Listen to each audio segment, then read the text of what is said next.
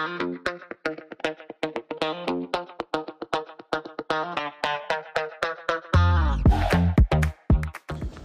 いお疲れ様です。スラットコレナガです。僕は普段東京の高円寺の古着屋スラットで商品の仕入れをしております。このポッドキャストは最近買った古着のようなライトな話から実際に古着屋で働いている時の悩みのようなヘビーな話まで古着に関してざっくばらにお話ししていくそんなポッドキャストとなっております古着好きの皆さんが改めて古着っていいよなとちょっとでも思ってもらえたらという思いで更新しております。はいというわけで皆さんお盆ね過ぎていさ夏いかがお過ごしでしょうか。僕は本日お休みをいただいてですね、えー、まあちょっとあまりの暑さに足水でもしようかなと思ってベランダにこうバケツに水を入れてベンチに座って足を突っ込んでおります。なんかこれはね意外と気持ちよくて、まあ、外だし開放感があるということでなんかもうこの勢いでポッドキャスト撮ったのかなと思って急に収録を始めました。ちょっとスマホで撮ってるんで周りの雑音とか多分セミの声とかね聞こえてくると思うんですけどまあなんか夏らしくていいかなという感じでこのまま収録していきます。はい。というわけなんですけど最近ね僕古久々にというか古着買ったんですよね。で T シャツ買いました。インスタにも載っけたんですけど、えー、カール・マルクスっていう経済学者兼哲学者兼みたいな方思想家の人がデザインに入ってる、まあ、赤い80年代のスポーツウェアだったかなの T シャツ買いました。久々に T シャツ買ったのと久々に赤い T シャツ買ったんですよね。でなんか赤って結構敬遠される方多いんじゃないかなと思いますし僕自身もそうだったんですけどこれね着たら意外と良かったんですよね。だからねもともとその T シャツまあヴィンテージ T シャツゴリゴリの高い T シャツとかよりもまあなんか1万円でお釣りくらい来るくらいの T シャツって面白くて昔からずっと好きなんですけどでたまたまこの前店頭立ってた時にこう店頭整理バーって畳みながらしてったらあれ？いいのあるなと思って。で僕読書とかが好きなんですけどあの最近ちょっと哲学関連の本にはまっててカール・マルクスねえっ、ー、ととエンゲルスとかそのその辺の名前が出てきたりとかあとポッドキャストで古典ラジオっていう歴史のポッドキャストがあるんですけどそこでもその資本主義に関してみたいな放送があってすごくね興味持ったんですよね。だからその古着と全然関係ない文脈で、まあ、哲学関連のこととかなんか面白いなっていうふうに思ってたらたまたま手に取った T シャツに、まあ、マルクスが印刷されててで調べたら学術雑誌って言ったらいいのかな？なんかそれの広告とかだったんですけど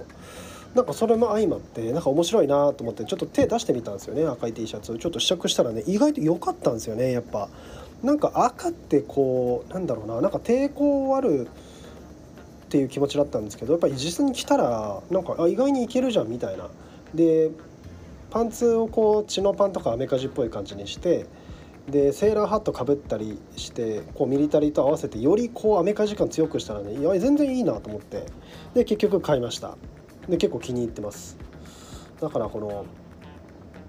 なんか自分のこれインスタにも書いたんですけど自分の中のいいなっていう基準とあと一般的に人気があるかないかその市場での価値というかね流行ってるかとかね。なんかそういう基準となんかうまく統合できた時に変えた古着ってなんか僕の中では愛着が湧くというかいいなっていうふうに思うんですよね。で今回はもともとこの哲学関連のことに興味があってなんかいいなと思ってたのと、まあ、やっぱ T シャツって古いものどんどん出なくなってきてるんでそれはもちろんもう90年代以前のものとかがねやっぱ年々減ってきてるんでまあそういったこう最近のトレンドと合わさってあこれなんかいいじゃんみたいな感じでなんか久々にまあ自分の店で買ったんでこう手前味噌みたいな感じになっちゃうんですけどねあのいいなっていうふうに思いましたね。はいなので是非皆さんもねこのまあ流行っているというか需要があるっていうだけじゃなくて自分なりの買い物ができたとか自分の価値基準で商品買えたなみたいなものなんかあるんじゃないかなと思うのでね是非教えてほしいなという思いです。はいでねまあその日の前日かなまあその前日も店頭に立っててえ久々に常連さんとお話ししたんですけどその話がすごく印象的で面白かったのでちょっちょっと話題にも出したいと思うんですけどその方は僕が入社した時にすでに、えー、常連さんだったんでもう15年ぐらいかな。多分それぐらいうちにこうずっと通ってきてくださっててで僕がね確か入社する前にもともと僕スラットのお客さんだったんですけど、まあ、その時にも何回か見かけたお見かけしたことがあってだから本当ずっと通ってくださってる方でもう古着のキャリアで言ったらもう僕なんかよりも全然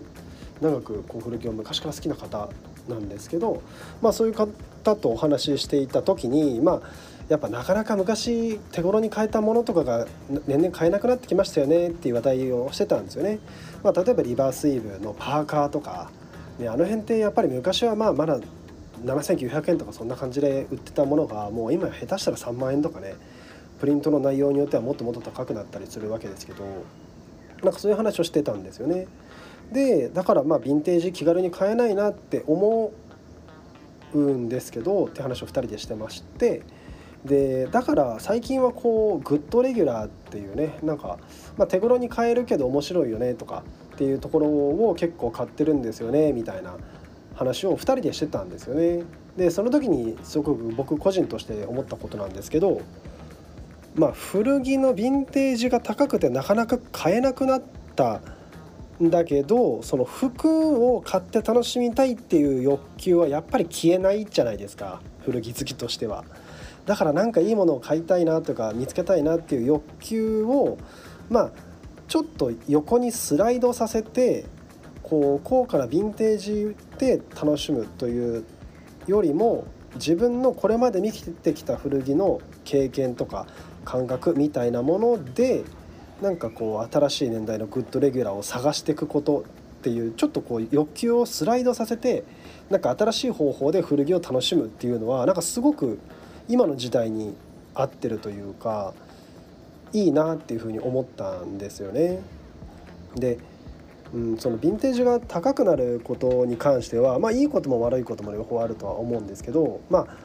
ちょっと異常かなって思う時も正直あったりするんですよね。なんか T シャツ1枚で何十万とかするとか。まあもちろんロマンはあるんですけど80年代のバンド T 買うんだったらやっぱり2万円は出さないとねみたいになってくると、まあ、なかなかちょっとどうなんだろうなっていうところもあったりするんですけどあの、まあ、自分グッドレギュラー手頃まあ、さっき言ったように1万円で1万円でお釣りが出るぐらいの値段の商品を、まあ、自分の感覚で選んで楽しむみたいのって、まあ、ある意味すごく古着っていう文化としては健全だなって思ったし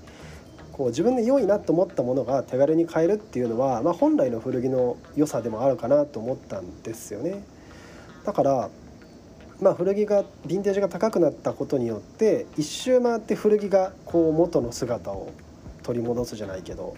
なんかそういう側面もあったりするので、まあ、一概にこういいとか悪いとかって言えないよなっていうふうにまあなんか2人で話してて思ったそんな感じでした。ね、でこの例えば10年とか、まあ、まあもうお好きな方だったら何十年とか見てきてるかもしれないんですけどその古着をこれまでずっと見てきた体験とかってストックされてくと僕は思うんですよね。まあ、どんなに新しい古着が出てきたとしてもまあその都度その都度こうトレンドを追っていくんだけどじゃあ例えばなんか後付けのパーカーがかなんかお店に入荷日に行ったらいつも出てた時代とかをなんかこう古着好きとして過ごされてた方とかなんかそう60年代のシャツが、まあ、まだ1万円アンダーで買えたくらいの時に古着をずっと好きだったっていうそこの経験とその時になんか培った感覚なんかこのプリントのこういう感じって結構珍しいよねみたいなそういうノウハウというか感覚って結構人の中にストックされていくと思うんですがなんかそれをまあ、そのままそのズバリの商品を買うことはもう今は結構難しいのかもしれないけれどそういう感覚を持った人だからこう見つけられるグッドレギュラーとかもあったりするんじゃないかなとは思うんですよね。はい、なんで、まあ、僕なんかまあまだまだもうおこがましいですけど、まあ、一応古着屋に働いて10年ぐらい経って、まあ、T シャツとかもいろいろ見てきたわけですけどその中でなんかこうアメリカらしいこのコミカルなタッチのあと字のね字体のプリントの感じってなんかこうやっぱ昔からいいよなと思っててでその中になんかこうカール・マルクスって最近僕がちょっと気になってる要素が入ってる。なんかこの感じって僕の中では結構ありだなみたいなっていうところがこうあったりしたんですよね。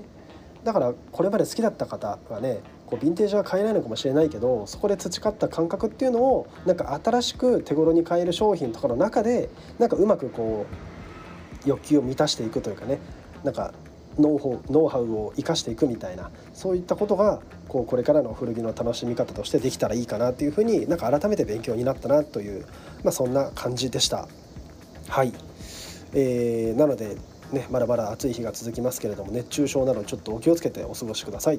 はい、えー、本日はこれで終わりたいと思います。このポッドキャストの感想は僕のインスタグラムの DM やリアクションでお気軽にいただいて構いませんし、スレッズなんかでメンションしていただいても構いません。えー、なんかリクエストなどありましたらお気軽に僕のアカウントメンションいただいて、あとは Spotify でご視聴の方は感想など書くところがありますのでそちらにご記入いただいたらと思います。はいそれでは最後まで聞いていただきありがとうございます。それでは失礼いたします。